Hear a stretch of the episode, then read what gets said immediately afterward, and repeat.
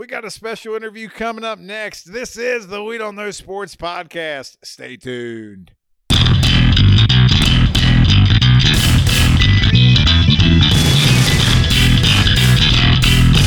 Welcome, welcome, welcome back once again to the We Don't Know Sports podcast. This is Chad the Mark, and I'm getting ready to send you guys down a wonderful path. We had the one and only Barry Laminack, and you're probably like, who the hell is Barry Laminack?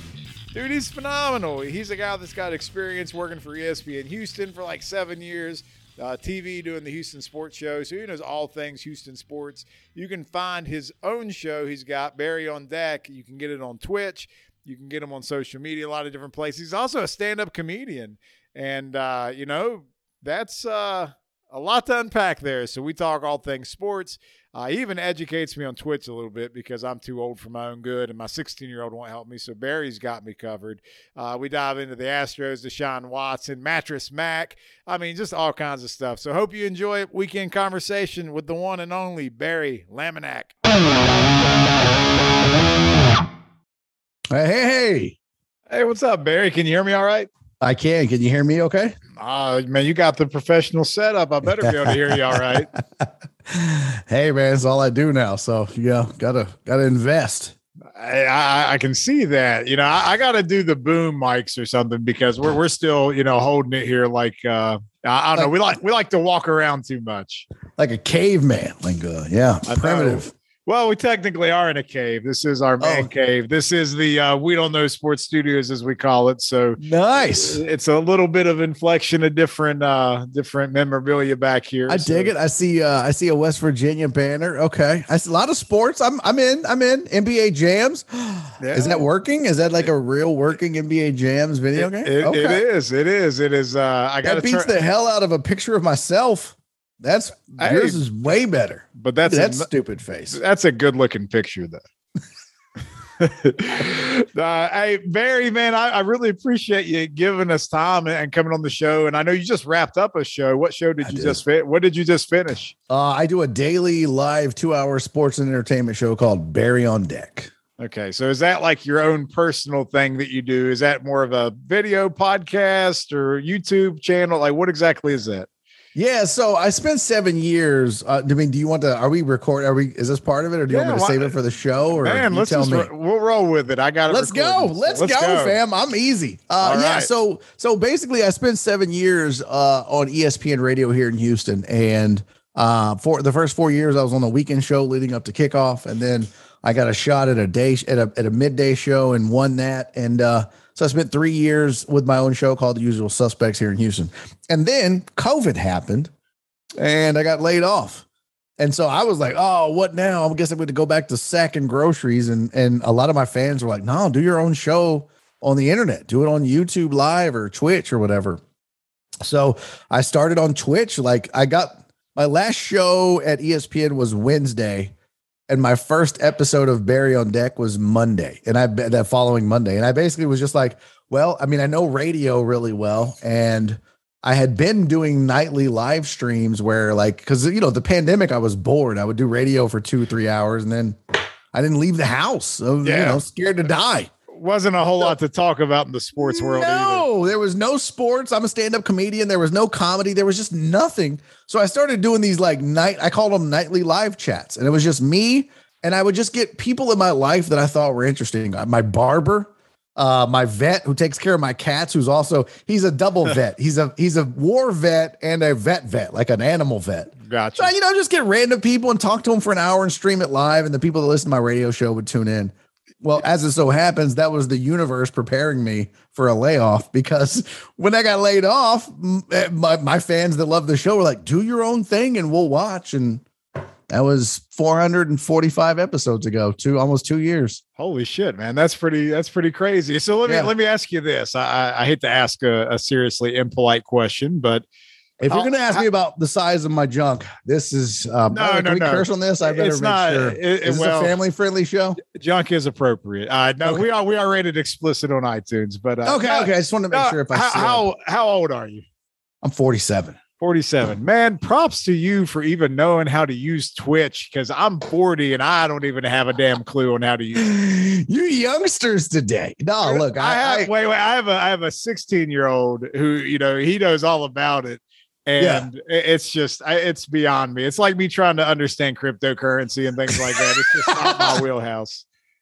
no, I, you know what? I come from an IT background. Before I got into radio, I spent 20 years in IT. Um, I ended up as a project manager for Halliburton. Was my final gig, managing you know Wow. large large infrastructure implementations in the in the Halliburton IT organization. So I knew my stuff technology wise. That's why I was kind of easy for me. I had owned my own. Uh, and back in 2010, I started a website here in Houston that covered the local MMA scene. So I learned.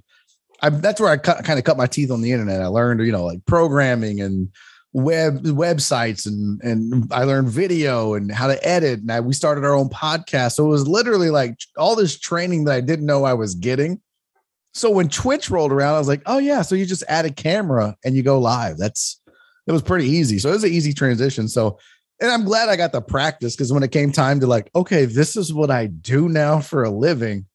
I had already been doing, I had already had like, I think a month or two months under my under my belt as far as doing those nightly live chats, those interviews. So it made the transition pretty easy. So everybody under the sun who's trying to do something like that, they rather have a YouTube channel, Instagram, TikTok, things like that. Why Twitch? What makes it such a a nice platform for that show? So I I looked at it at well, one, I started on YouTube, and and the reason so I had a a one of my listeners, his name is AR Platinum, and he was on YouTube, and he had seventy thousand subscribers to his YouTube channel. All right. And I was like, yo, that's great. What do you do? He was like, I scratch lotto tickets. And I was like, what? I was like, That's- wait, That sounds like YouTube. you so you just record yourself scratching lotto tickets and people watch this? He's like, dude, I got 70,000 people that I was like, I don't understand this. But but dude, to be honest with you, I didn't really understand Twitch. I'm like, who would want to watch someone else play a video game? I would rather play the video game than to watch someone else play a video. It would almost to me that was like watching somebody watch TV.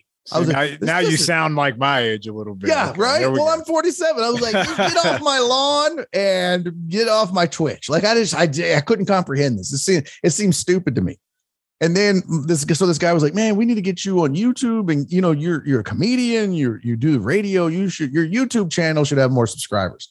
So he fortunately sent a bunch of his people my way, and my my subscriber base built up. So when I started doing it, it was cool. I had like a kind of a built-in audience there, plus radio. right. Well, when I got laid off, the fact that you can monetize these shows on YouTube and Twitch once you become an affiliate there, and people can like send you money during the show. And on, on YouTube, they call those super chats. And on Twitch, they call them bits. Think of it for those for the old folks in the audience that are like, what the hell is a super bit? it's like a tip, right? You tip your favorite bartender. You might tip a guy that plays a piano at a restaurant that's entertaining. You tip a Right. guy that- like a band, uh, a musician, a street musician. I mean, think of YouTubers and Twitch streamers as as street musicians. So you just got the guitar case open there on the sidewalk, and you know what That's it. happens happens. So when you're monetized on the tw- on YouTube Live or on uh, Twitch, people can send you money just for streaming, and they can subscribe in other ways. But but this is one of the main ways. So when I lost my job, all I needed was 4,000 hours of watch time. I already had the thousand subscribers. So it just made sense to do what I was doing at night for fun, do it during the day and get monetized. And then maybe I could make some sort of living off of it. And I just, I got lucky and I had a very, very supportive community and, and group of, I call them friends and family, Sure. but fans that listen to my radio show and were comedy fans of mine that really wanted to keep listening to me talking to a microphone and say dumb stuff. So speaking speaking of the uh, the comedy aspect, I, I can't help but uh, you know go back to you mentioned having a career in IT, and all the IT people I've ever met were always the most hilarious people I've ever come Where are across. they? Okay, that's Uh, good. uh, yeah, not really. Uh, so no, like what? My brothers and sisters weren't representing. Is that what you're telling me? Not- not the- nerds. Not the ones I've met, unfortunately. So what what got you into stand up comedy? How did, how did that come about? Man, I wanted to be a stand up since I was eight years old. I remember, so I come from a broken home. I'm with I'm with you. I'm with This you. is like the origin story for every comic ever, right? Uh, and it kind of reminds me of the jerk. You ever, did you ever watch the jerk? The I- movie I- yeah. I was born a poor black child. And uh no, but I mean my parents got divorced when I was 6. My sister was on drugs at 13. Like it was like so I was the I was the let's just let's just let's not rock the boat. Let's not make it any weirder at the house than it already is. And my coping mechanism was to make the family laugh, to ease the pain of our suffering. And I realized that was funny. I would come home and tell stories from school and everybody at the dinner table would laugh and oh you're so funny and i realized okay i can i can make people laugh this is kind of cool well then at the age of eight i watched bill cosby himself the oh yeah, we got fantastic. Famous. Yeah, i mean say what you want about Cosby, but that that yeah we all didn't know how rapey he was back No. then we know now it's awful Right. Uh but back then like i mean so i'm sitting there watching i didn't even know really what i was watching but i just remember watching this man on stage telling stories and making people laugh and something in my little eight year old brain went i do that at the table i want to do that on stage for thousands of people instead of three Oh yeah. and so I wanted to be a stand-up comic at eight. And I just I wanted to be that my whole life, but I never really I was always under this, I guess you can call it imposter syndrome, where I was like, well, one, I'm not I mean, my family thinks I'm funny, but I'm not funny. But and then that, two, I was like- self doubt, right? Yeah, yeah, yeah. Which I think all the best entertainers have to have that. If you're if you're super cocky, you're probably not good at this. you? Right. you need you need some type of reservation to check yourself. Yeah, yeah, yeah, yeah. And and and plus, I mean, I live in Houston, Texas, and I was like, there's no industry here. There's no, there was no, I didn't know, you know, coming up in my 20s, I never even thought about it. And then one day at 38, I, this is a theme in my life, but I found myself without a job again, laid off, which also is the origin story for most comics. Broken home, can't hold a job. And uh, I mean, I was sitting around, I was like, I'm gonna go do an open mic. That was nine years ago, and I'm a nationally touring stand-up comedian now. Man, that, that's awesome because you know everybody can have these illusions of grandeur about like, oh yeah, I, Mhm. could, I could go be a comedian. I can tell jokes because they make their friends laugh Oh, or yeah. But that's a whole different element. So the, the first time you get on stage and you got the mic, like, what's that like for you? How, how did that go? I mean, first of all, I'll say this, excuse my language, but comedy is a humbling bitch. No, it she will humble you. Oh my God. Like, even when you're in it, like nine years in, I'm like, I'm pretty good at this. And then I'll go eat shit at an open mic and be like, Right. nope, I still got a lot to learn. I am not as good as I thought I was, you know? Like it, it's but I guess I so I was sitting around the house, no job. The wife is the breadwinner. I'm feeling depressed and and I was like, you know what? I just I got nothing to lose. Why don't I just do an open mic? And they tell you every comic. So I the, the weird this is kind of a weird story. It might not be entertaining, but I had a friend who was worked with a comic, and that comic's name is John Westling. And he goes, uh, I know John Westling. Go introduce yourself. Go to his open mic that he runs and introduce yourself, and maybe he'll help you. So I walked up. Hey, John, my name is Barry Laminack. My my my buddy AJ Hoffman said to talk to you. I want to be a comedian. He goes, cool. I was like, do you have any advice? He goes, yeah. Watch. Go go six weeks and just watch, and then go home at night and write. Go to as many open mics as you can for six straight weeks. Every night, two or three open mics, whatever you can. Watch as much live comedy as you can, and when you're done, go home and write jokes, and do that for six weeks, and then start going on stage and doing it. Like, okay. So I did, I started doing that. And I went back to him and I was like, Hey, so I've been watching. I think I'm ready to go on stage. Do you have any advice? He said, Not yet. Go on stage 10 times and then come back to me. So he was like kind of guiding me without guiding me. But, you know, it was one of those things. By the time I did that six weeks of watching, that was like an athlete, right? Like if you're an athlete and you watch film enough, you're going to start to pick up on things. And if you're astute, and it, and I had the advantage of being 38 when I started. If I was 18 or 28 without a bunch of real world experience 20 years in corporate 50 you know country or uh, uh what is it uh fortune 50 companies in Right. corporate america with you know you get you get some snap you learn the ropes there. So it it made transitioning into comedy a little bit easier having that real world experience. Plus it gave me a lot more to to uh, pull from and write jokes about. So i just watched and i went up and i didn't bomb. And you're supposed to bomb when it's your first time. Right? I didn't bomb Every- I was like, everybody does. Yeah, but I didn't. Like, I didn't like kill it. They were like, oh my God, Kevin Hart, who? This guy's amazing. but like, I didn't bomb. There was comics in the crowd and they were laughing. I had like, you know, people in the crowd were laughing. Now they did shut the place down the very next day. So maybe I didn't do as good as I thought. Uh, they were just giving away all the alcohol from the bar. It was at know, a Mexican food restaurant and they literally closed the next day. I was like, wow, that's a that's a bad set when you shut down a Mexican food joint. But no, I mean, I went up, I did okay. And uh, I mean, I wasn't good, but I was, I was funny, right? Like I wasn't polished. I didn't know the mechanics of comedy and the, the, the architecture of comedy, but I was just funny. And uh, I mean, that was nine years, April, was my comedy? April 13? It'll be nine years when I started. That's awesome. Uh, and I know this is a sports show, obviously, and we're going to talk yeah. about some sports stuff. But but like you said, we we like people and we like the stories, kind of like what you did when the pandemic started. There's only so many times you can talk about the Last Dance because that's the only thing that happened. So right. you, you, end up talking about all kinds of things. So one of the things I got to ask, since you are in the world of that that stand up comic, uh, you know, life well, who's your influences? So outside of you know taking your notes and, and, going to shows and things like that, just when you look at maybe more wider known uh, comedians out there, who who who do you kind of pull from a little bit, or who do you look at as as has the nicest craft that you try to model? It's a great question, and it's a weird in any other industry that you could think of I think that the that an, an answer would be okay in most people's eyes to be like, oh yeah, I model myself after this. In comedy, at least the way I was taught the business by a bunch of grizzled old school road comics and and whatnot. In in comedy, the the ultimate sin is thievery. That is right. literally you might be hacky as far as like you you do dad jokes or puns or you know, one liners or you tell story, whatever your style is, you might do, you'll play the guitar, do, use a puppet or whatever. And not everybody will like that, but that's just part of the business.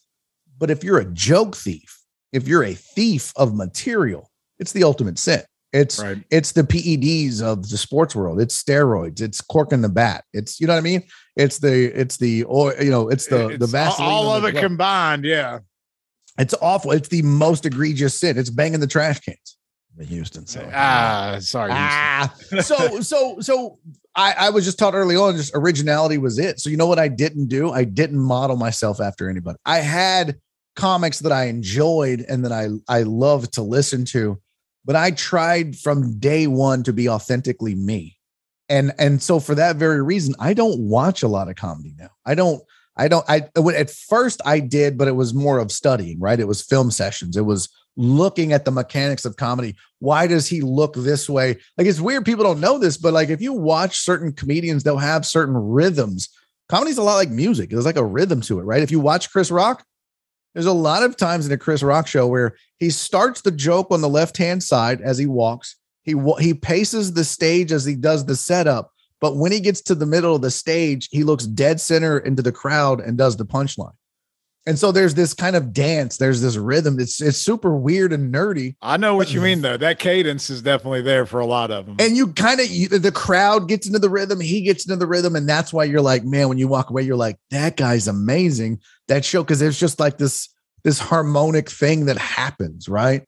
So that's why I spend a lot of time studying, not necessarily like material or oh, I want to be like Bill Burr, whom I love. I, Bill Burr is my favorite comedian, but I don't watch a lot of Bill Burr because I don't want to get on stage and just right. be a poor imitation of Bill Burr. And there's a lot of comics that unfortunately do that at first. And it's okay because you can tell there's like, okay, I'll give you an example. There was one comic here in Houston. Um, his name is Grady Pruitt. He's in New York now.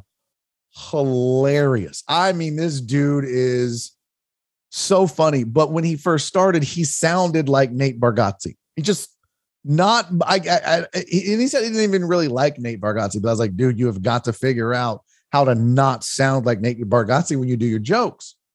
And he's kind of slowly found his own. We had another guy that sounded like Bill Burr that I told the same thing to. And then there's other guys who are trying to rip off Mitch Hedberg. They're literally doing his jokes and his cadence.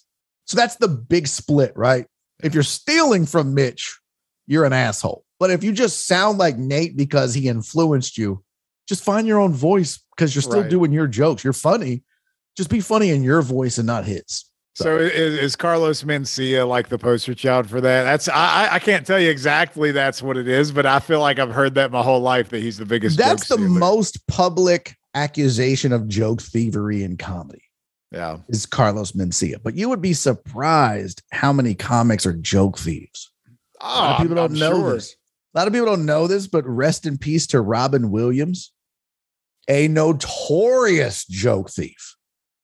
I mean, and he's uh, you know he's hilarious, and he's but Robin Williams was known to steal a joke or twenty. I can't you remember know? the documentary I saw of him recently, and they actually went into that a little bit, where he basically and they they didn't say it in an unflattering way, but it was that he had the innate ability to take something else and make it better. By make, but it, yeah, it was still kind a joke thief. It's kind of what you're talking about, though. Yeah, and that's but that's like well, that's why I don't watch because I don't want to like. There's this thing where like if I have a joke because there's there is such a thing as parallel thought, right? And it's not thievery. I'll, I'll give you an example of a stupid and crude joke that I wrote when I first started. Uh, I thought of this idea of I had I had gone to the urologist and we were talking about you know just men stuff and uh and then like I had there was a pamphlet about freezing your sperm and and you know and having it for later for you know if you want to have kids later maybe you can or something happens and so i wrote this joke a stupid joke about man uh you know i was worried i was gonna you know so i i decided to freeze my sperm and and you know how long it takes to fill up an ice cube tray with your own and like that was the joke right? Stupid dirty gross and i did it. I don't even do the joke anymore but i've been home one night watching gotham comedy live. Guy i don't even know never heard of this dude he's on stage and he tells a joke about freezing his semen in an ice cube tray. I was like, "Are you shitting me?" this now I'm not like I haven't it, made it. I've not done comedy outside of Houston, so there's no way he stole this joke. But that's a very specifically weird, odd, dirty joke, and he did it. So the rule in comedy is first person to get to TV and do the joke owns the joke. So yeah. at that moment, I literally scratch that joke off the list, and I've never done it since. Yeah, it wasn't a great one. To Right. So that's kind of the rules, and there's a lot of rules in comedy, and most of it involves uh, uh, around thievery and stuff like that. So, weird. so as you've uh, toured and been around the country, any anybody notable you've crossed paths with? Oh man, I've gotten to work with so many great comics and so many wonderfully talented people that you've never heard of, and plenty that you have.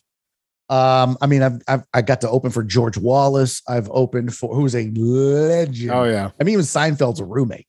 Like you know, George Wallace is upper echelon. But I've opened for Big Big Jay Oakerson, uh, Oakerson, excuse me, uh, John Witherspoon before he passed away. Sadly, I was his last opener. Oh wow. And then he passed. And my buddy Alan Adams was like, "Your your your material was so bad it killed him. I was like, you asshole. that is not. By the way, greatest story of my life is I got to go to a strip club with John Witherspoon. Oh, I, you gonna go to a strip club with Pops from Friday? Oh, that's that's uh, moment of my life. That, that's that's got to be a, a, bucket list item you probably never wrote down, but we'll add it to the list. So great! Like I, he was like, "Hey, me and the uh, the host for the night." So there's in comedy, there's three comedians you usually see on a show. The first one's the host, and he's usually the least experienced of the three. Kind of goes the more you get into the show, the more experienced and the better the comics get. But Ben's amazing comic, and he could actually headline. So the show was great. And Ben was the host, I was the feature, and, and John Witherspoon was the headliner. And uh, we're just kind of hanging out after the show on a Saturday. There was one more show to go on Sunday, and uh, Spoon is like, "Hey, where's a strip club around here? Y'all want to go to the strip club?" and Ben, find us a strip club. So Ben starts looking for a strip club. Meanwhile, I'm on the phone with my wife. I'm like, "Look, John Witherspoon wants to go to the strip club. I'm going to this. So it was great. Like everybody was on board with that, even the wife. So mm. very cool. But so, yeah, I mean, like, dude, I've worked with guys that you maybe have never heard of that are just amazingly hilarious, like Greg Morton. Recently, he was on America's Got Talent, but really people hadn't heard of him before that. But he's so funny. Dusty Slay. Uh, I mean, just I've just been lucky to work with a lot of really good, really talented comedians.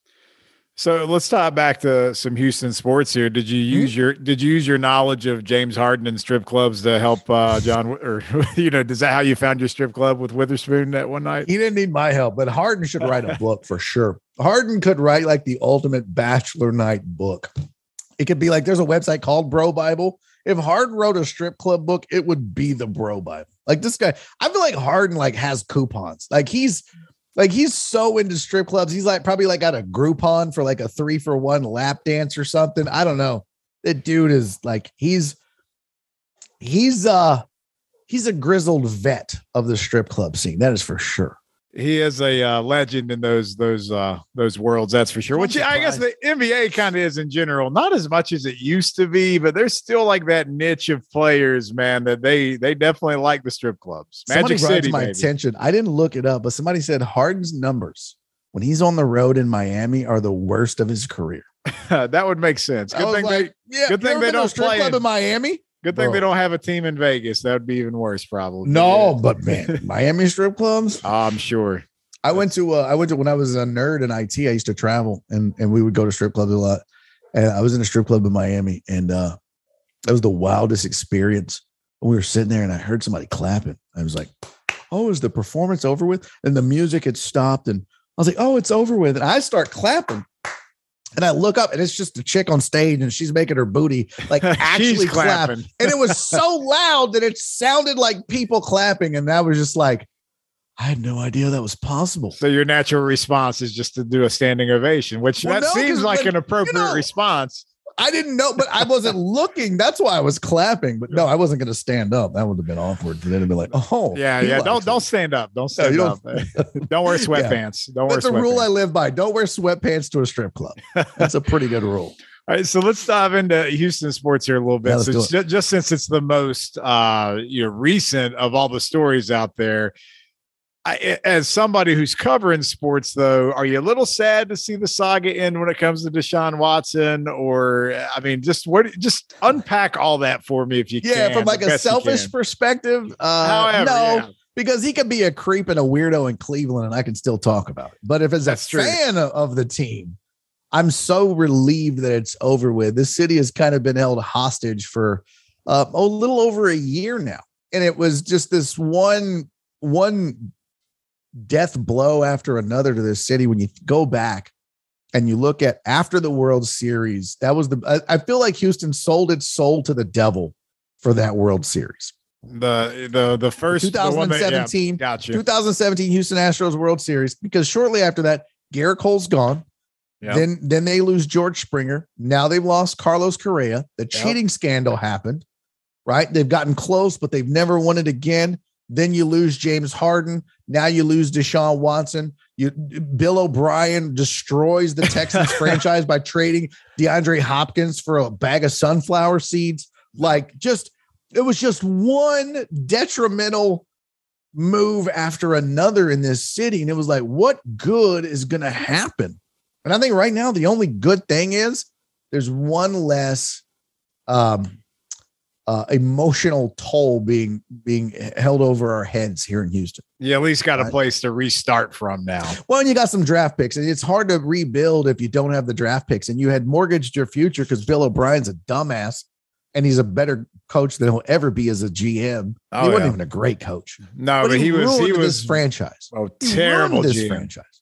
Yeah, when you think about the moves, Laremy Tunsil Look, look what this franchise gave up to get Laremy Tunsil. In fact, if you go back, there was a tweet I saw.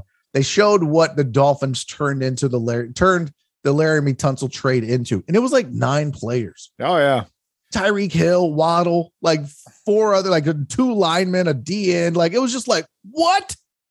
All from the draft picks and everything else. The, the, the you know the the swapping of picks and everything they got during that trade, and and in return, you look at that and eh, you look at D Hop, right? Okay, Davante Adams gets a first and a second this year by by being traded to the Raiders. Tyreek Hill gets a first and a fourth this year, a first and a fourth next year, and then a what another fourth or a fifth or something like that to go to and and the Texans got David Johnson, who might as well be out there with one foot. He might as well yep. be a running back who's missing an ankle or something.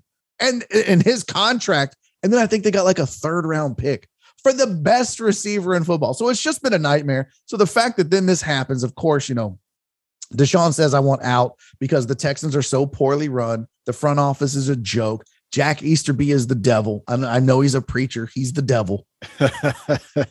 he's running this franchise. I literally made a shirt for my show. It says "Fire Easterby," and I've been selling them, and I don't care. They I'm probably gonna, sell pretty well. They do pretty good. I want to do a billboard down here. I think it'd be great. Just a Fire Easterby billboard. Um, but yeah, then Deshaun says he wants out and he's hurt. And by the way, my barber is Deshaun Watson's barber. So I had all the scoop. I had all oh, the wow. inside knowledge, which was great.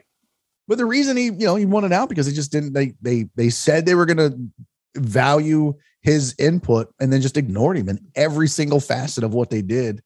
Because so he was like, "I'm gone." On the outside looking in, for a lot of us, you know, we we knew that he wanted to get out, and then all these allegations and everything came out. So it was easy to think maybe he just wanted to get away from Houston before the stuff blew up. But uh, you know, uh, my question now that he's at Cleveland, which first of all, amazing contract. You know, uh, that's that's going to completely change uh, a lot about how these NFL teams do business, which is just it's I can't even. David Mulugheta should if there's a if there's a an award for agent of the year.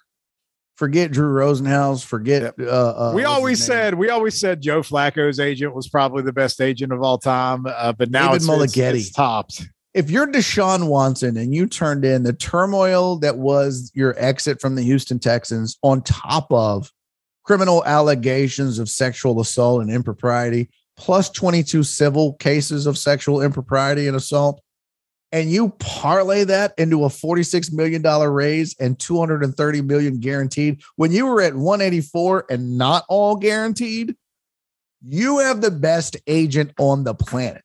You haven't even Period. played for a year. You know, I mean, who knows what you're going to play like? It's crazy. It's uh, crazy. Like he should he should just take that 30 of the 230 guaranteed and give it to Mulugheta because he earned every dime. I'm, I'm, sure he's getting a piece. Uh, how many how many games do you think he gets suspended? Is it a whole season um, or just partial? No, no, no, no. Now I will say this. I don't know if you heard this, but um, we talked about today on my show. Uh, he is now in another grand jury hearing. So the grand jury that he that, that he had to face here in Harris County, well, I'm not in there, but in Houston, Harris County, uh, he was no billed on those charges. But one of the complainants in of the 22 is in uh, Brazoria County, which is a surrounding county of Harris County in Houston. Right. And that's where the grand jury hearings are taking place. So those were separate than right. the original criminal charges that he was no billed on. So, so now still, that still and, the, and, apparently the Browns knew this when they did the deal that he might face another grand jury hearing uh, in another county, and that has come to fruition as of today. So it'll be interesting. Um, but yeah, I, I look. I think what what he did uh, on the field is is he's lucky. I'll just say this: Deshaun Watson is lucky he's not Marcus Mariota.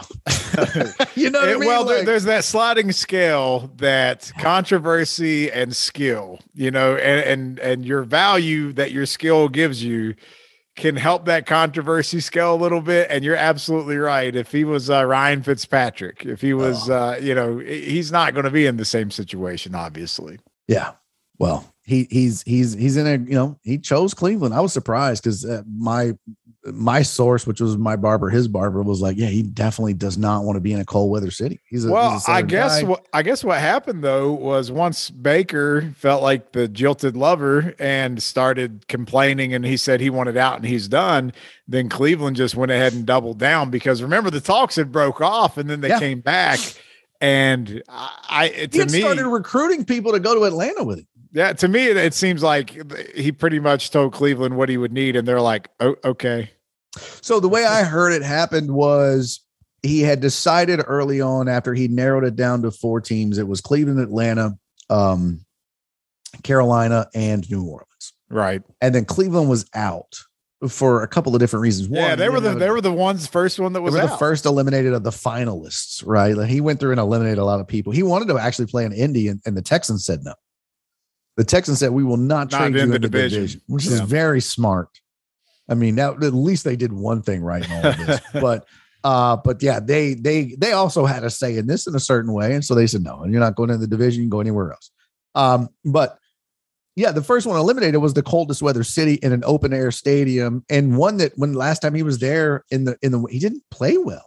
He right. didn't perform well in the cold and all this and that. I mean, you got to remember he's born in Atlanta, played in Clemson. He's a Southern boy. Likes the warm weather of the South. Not that Carolina's, but Carolina has four seasons, it's right? not Cleveland, right? so that's what was the most shocking because all along, I mean, I I broke the news and oh, I was so mad that everybody on in the on Twitter was trying to act like but remember when they started saying, "Oh, Miami, that's where he's going to go." I had broke that back in February because of my source. He's like, "Hey, just between you and me, I'm flying to Miami. I'm going to cut his hair. He's flying me in." I was like, "Oh," he's like, "Yeah." So I kind of got to break that, which was cool. But then so the, wait, wait, the, real quick, real quick. Is uh is Deshaun the guy that was supposed to meet on the boat? Is is he the same guy? Uh, I, that's what it seemed like to us. I time. don't know, but half of the people that I talked to say it was Brady, and the other half say it was Deshaun. Really? Okay. Yeah. All right. I, I could buy both, I suppose. Yeah, I see. Me too. I could believe both of those because they were interested in both of them. Hell, they wanted Brady to become part owner of the Dolphins. They offered him ownership. So I could see either one. Um, but yeah, that one thing led to another. And then here the, the allegations hit soon after. That put a pause on everything. Fast forward a year because you got to get through this and get to the depositions at the grand jury. And by that time, Brian Flores gets fired from the Dolphins. And now they're all in upheaval. And he's like, okay, I'm good. I'll just skip Miami because I wanted to go there with Brian Flores and everything else. So it just changed the course. I mean, it was just so many zigs and zags in this journey as a, as a Houston Texans fan, which I use that term loosely, as jaded as I am with this franchise and their current ownership, I, am relieved that it's over. That's the big thing. You don't you don't seem real optimistic though that they're going to pick not. the pieces up and, and hey if it, if if it makes you feel any better, man, I'm a Bengals fan and I have been my oh. whole life and up until this past year, I know how it feels, you know. And then now all of a sudden we act like we're going to start being a franchise. So if we can do it, I'm well, sure listen though, you guys had success in the past. I remember the, the, Oilers getting their ass whooped by Sam Wyche and the Bengals, and yeah, and uh, that what's his fi- name? That's fifty uh, years ago. Boomer Esiason. Boomer Esiason, yeah. but you had uh, what's it? There was another cat, uh, Ken Ken uh, Anderson. Yeah, Ken Anderson was pretty good. Yeah, but but people then need to remember what happened from 1990 until like 2003, and then we had a little blip there. But anyway, my point is, I have faith that the Texans. And the good thing is, you're in a terrible division. So hopefully it oh, won't won't take that much to figure it out. But yeah, I, I, uh, thankfully running backs lifespan in the NFL is short. So Derrick Henry's uh, window of opportunity shrinks every month we get in the future. He, yeah, shrinks up. And he's going to keep carrying it 300 times a year. So that'll, yeah, ain't to last long, right? Keep, keep I'm not games. worried about the drags. Trevor Lawrence doesn't impress me. That they, they just spent a bunch of stupid money Christian Kirk got 70 something they, million. They have the highest paid Let's, wide receiver core in the in the league now. And, and, you couldn't you probably wouldn't even see if you saw them on the streets, you'd be like, "Oh, are those no wonder Davante Adams and Tyreek Hill are getting these deals because they're like, well, look what Christian Kirk got. Thanks a lot, Dude, Jacksonville. You screwed the market I mean, up look, for everybody. I I heard and read uh, from people that yeah, dude, most of the NFL was pissed that Jacksonville was spending the kind of money they were spending on the caliber of player because they're like, this is not, what are you doing? You're not spending the right money on the right people, you know? Hmm. So, well, that, crazy. That I'm glad you have faith in the Texans, by the way. I have zero. I, have seen what this franchise has done. And I think a lot of this is predicated around Jack Easterby. I hope Nick Caserio is the right guy. His draft last year was decent. It's hard to mess up a first round pick, right? And they have two of them over the next three years. So you're going to get six first rounders. Great. I mean, if five of the six end up being starters and good players, that's pretty good. Hey, that's kind of what the Dolphins just went through. So maybe yeah. maybe you can Denver have some similar. Kind of the same thing. I mean, the Browns have built through the draft and then trades. And I mean, there are teams, Bengals. No. Know, there's teams that have that, that have done this, but I think their ownership crew is a little bit better to preface my optimism, I, I, wasn't necessarily saying right away. It might take a okay. little bit of time. So you know, patience is a virtue, I guess. Uh, all right, uh, when when are the Houston Rockets going to be uh, relevant again? I give them three years. All right, what's it going to take? What does that look like? I'm I'm a little worried that that uh, Green is not the guy. Uh, but with with all of the picks that they have and the young talent that they have, and the fact that in basketball it only literally takes one guy. Yeah. I mean, when you think about that in the NFL, you can't just get one draft pick, even if it's a Patrick Mahomes. Imagine Patrick Mahomes plays for the Lions. yeah, they might win eight games, but they're not, you know what I mean? Instead of their their their you know normal four to six. But when you have Patrick Mahomes and then you have Travis Kelce and Tyreek Hill and the running game, and you know, you get some defenders and add Tyrann Mathieu to the back end of that defense, like then you start to, but you have right. that centerpiece. So in basketball, it just it's a lot easier because if you add Ja Morant to the Memphis Grizzlies, all of a sudden, holy shit, Memphis is a contender. They're amazing right? now. Yeah. Yeah. And that was like that wasn't his first year in the league that it took that. I mean, you saw he was talented, but look, he's evolved over the last couple years into this superstar. Should oh, absolutely maybe the MVP of the league if he stays healthy. So, I, I it's just going to take one of those, but I don't think it's Jalen Green. Uh, he's gotten better, but he's just not. He hasn't. I, I was I was worried about his jump shot mechanics and the way it's kind of funky delivery when he shoots it, and how do you fix that? Can you fix that? I mean, they tried that with uh what the middle ball brother um, or the oldest. He had Lonzo. a funky jump shot. Yeah. yeah, Lonzo. So I mean, then where's he? Nobody's like his the youngest is actually the best of the ball. Oh yeah, yeah. But nonetheless, I think they can turn it around because all they need is to hit on one of these. That's it. And then you bring in some depth and some talent around him, and you're good. Yeah, uh, yeah, it's that's the thing, and and some of these other teams with the stars, like they're not getting any younger. So yeah, if you hit it right, you know you could get a resurgence there. So we'll see what happens. Uh, all right, let me ask you about the Astros. So. Mm-hmm uh, you know, our favorite team to, to root against, trash cans. Uh, the, the, most hated. So our my buddy, one of my co-hosts, who's who's not with us uh, this evening, he is the biggest diehard Braves fan in the world. So he really okay. he, he went to the World Series and really enjoyed his time down there. But anyway, uh, the the Astros, like you mentioned earlier, they've had some of these pieces kind of fall apart here, not fall apart, but move away. And, oh, they're hemorrhaging talent. Yeah, yeah. So and just in the division, the Mariners all of a sudden have decided they want to just start spending jack and, and get players like crazy. So, uh, what's your prognostication on the uh, the Astros? I know the season's right around the corner here. So, what's uh, if you had to put an over under on wins? What are you thinking? Uh, I think this team can still win like 90, 95 games. I think they need Lance McCullers Jr. to come back and be healthy. Yes. Uh, he's super key. That guy is a one uh, anywhere else where Justin Verlander isn't. You know what I mean? Like he's he's a he's an ace on a lot of stuff. I had I had him on my fantasy team last year, baby. I know all about McCullers. uh, yeah, and and that's the thing. Like he's got the stuff. I mean, any, got anybody that can go in the playoffs against a Yankees lineup throw twenty seven curveballs in a row yeah. and not get shelled, get outs, and win the game. That's that's a damn good curveball. Probably you know one of if not the best curveballs in baseball when he's healthy. So that's a key, right? Uh, I'm I'm a little worried about their depth at the position. If they're like Jake Odorizzi's hit 93 in spring training. If that's your anchor after Verlander, you got some work to do. Jake Odorizzi was, I mean, for lack of a better word, ass last year. It was bad. Yeah. So you lose Correa, you've lost Springer, Gerrit Cole's gone. When you think about the talent that is left this organization and gone elsewhere, it might be as good as the talent that's remaining. And that's the thing. We still don't know if Kyle Tucker going to be consistently. Is he going to play as well as he did last year? He looked like he was an emerging young super young. Yeah. I won't call him I, I, think MLB Network had him as like the fifth best uh, um, left, left fielder, right fielder. No. Yeah, I, I don't see it, but okay, that's fine.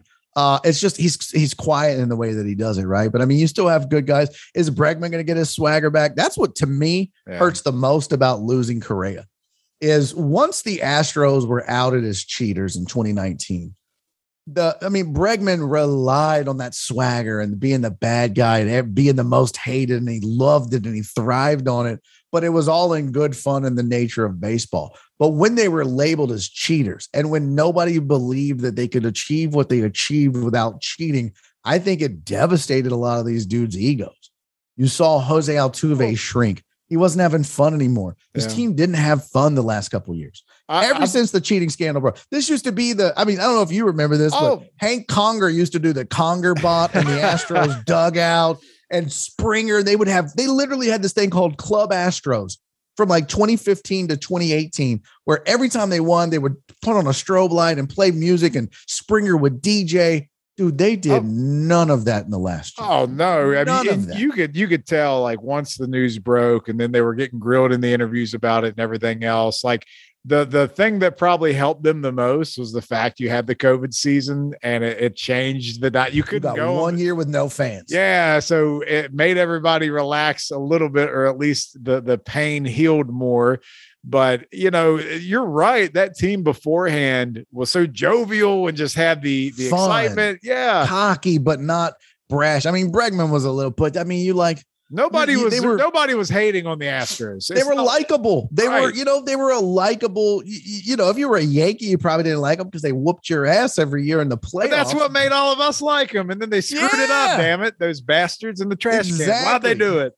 But I mean, the crazy, the big loss to me is now that you lost Correa because when you look at last season, and this is a, a, a Alex Bregman that just wasn't the same uh, mentally. Uh, Altuve wasn't the same. Yuli's kind of getting older.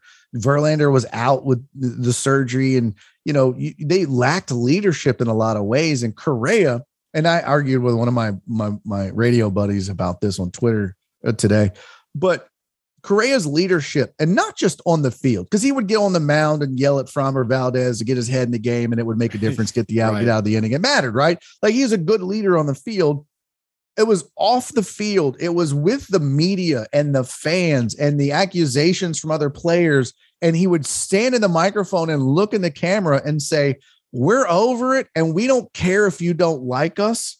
We're not cheating now and we're beating everybody. So deal with it. We're back in the ALCS. We're back in the World Series and we haven't cheated to do it. We're just good ball players that made a mistake. And they needed somebody like that. They needed somebody to step up, and it was huge what Correa did. I mean, I forget who it was. I think it was Cody Bellinger or somebody said something about the Astros cheating yeah. and and and used misinformation. And, I, and I know Correa what you're talking about. Yeah, literally says Cody Bellinger needs to shut his mouth if he doesn't have his facts right. No one else on the Astros was saying that because they knew they were wrong and they just kind of wilted and just, hey, we'll just just don't say anything, just let them talk their mess. But not Correa. And he kept that swagger through the entire season. He kept that swagger. He kept the team confident. It was a quieter confidence, but they rallied around his his his charisma, his swagger, and his ability to stand out front and say, "I'm not scared of this moment, whatever this moment is." Right? So, Post cheating, I'm not scared of it. And you look at the season he had, and it was the exact season they needed. Altuve wouldn't do that. No. So that one hurt, that that one hurts then. That that one yeah. hurts that he's gone. So losing Correa, I think, is a big loss just from that stand. Who's going to step up now? I mean, we know Verlander's a guy, but he's also old. And yeah. he, you know, but uh, so Verlander's a great leader in the clubhouse, but he only pitches one every five days. But when you got a shortstop who's facing the media every day because he's playing every day, and his defense is stellar, maybe the best defensive shortstop in baseball right now. Don't at me, host. Just go back and watch the tape. you know what I mean? Like when you when you, that was the difference. Altuve doesn't do those kind of interviews. Altuve's not going to face the music on national TV. No. You remember that they would ask no. Correa about cheating, and he would just he wouldn't dodge it. He wouldn't go, "Hey, we're past that." He would answer it. He'd be like, "Hey, I'm sorry the fans don't like it. We regret it, but you know what? We hadn't done it, so shut up about it."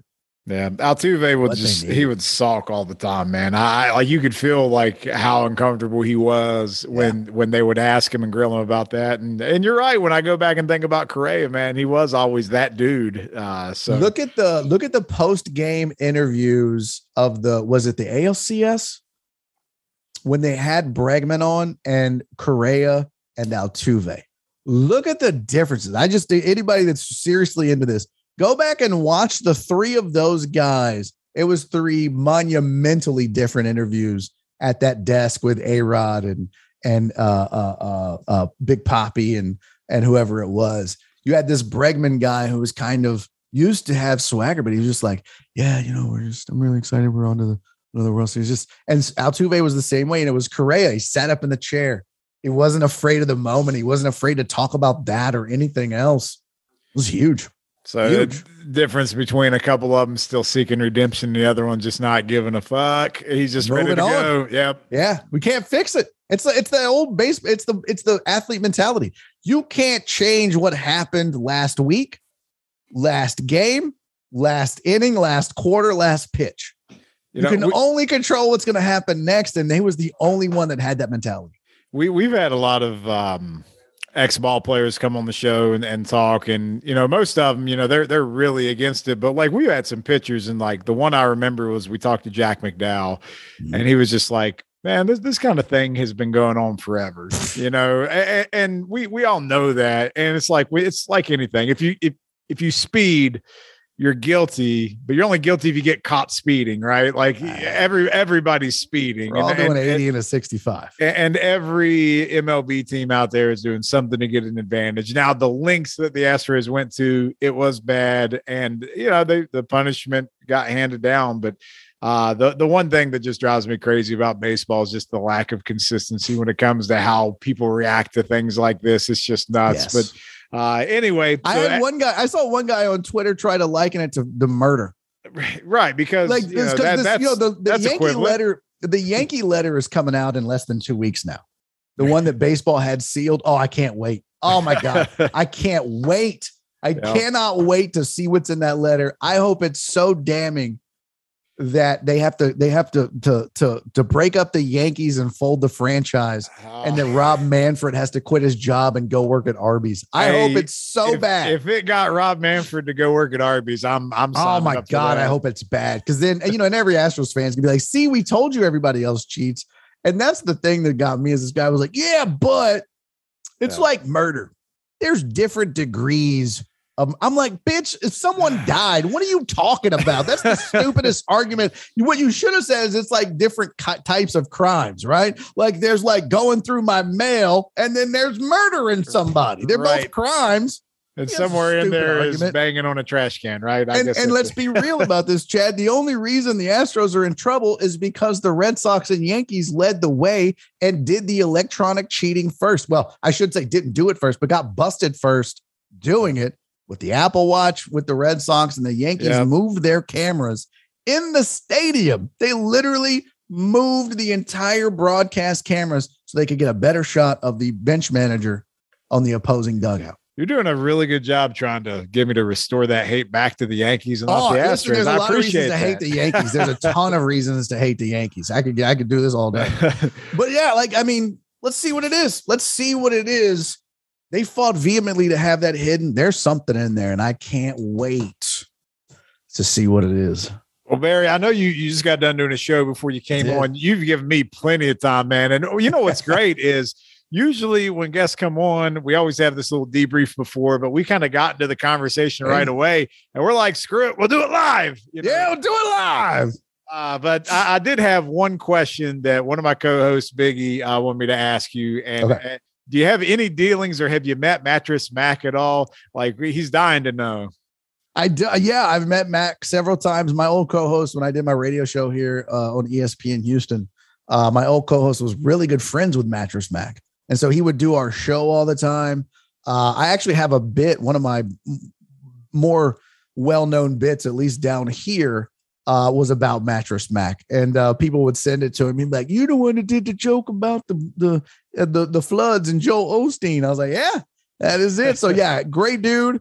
Uh, bit of a gambling problem, but yeah, a wonderful human being. And it, everyone talks about Joel Osteen and the church, but literally there is no better human being in this city when it comes to helping people than Mattress Mac. The most generous. So I, whenever I didn't know, I didn't know that him, at first. I, I, only knew him as the gambler because every time he places those big oh, bets, dude. it pops up. But I was just trying to, you know, get some facts in order. Everybody else around the country knows Mattress Mac for his gambling and right. wagering. What we know him here in Houston for is when when Hurricane Harvey hits, literally before Joel Osteen Church opens their doors, and this is part of my joke, but this is the fact.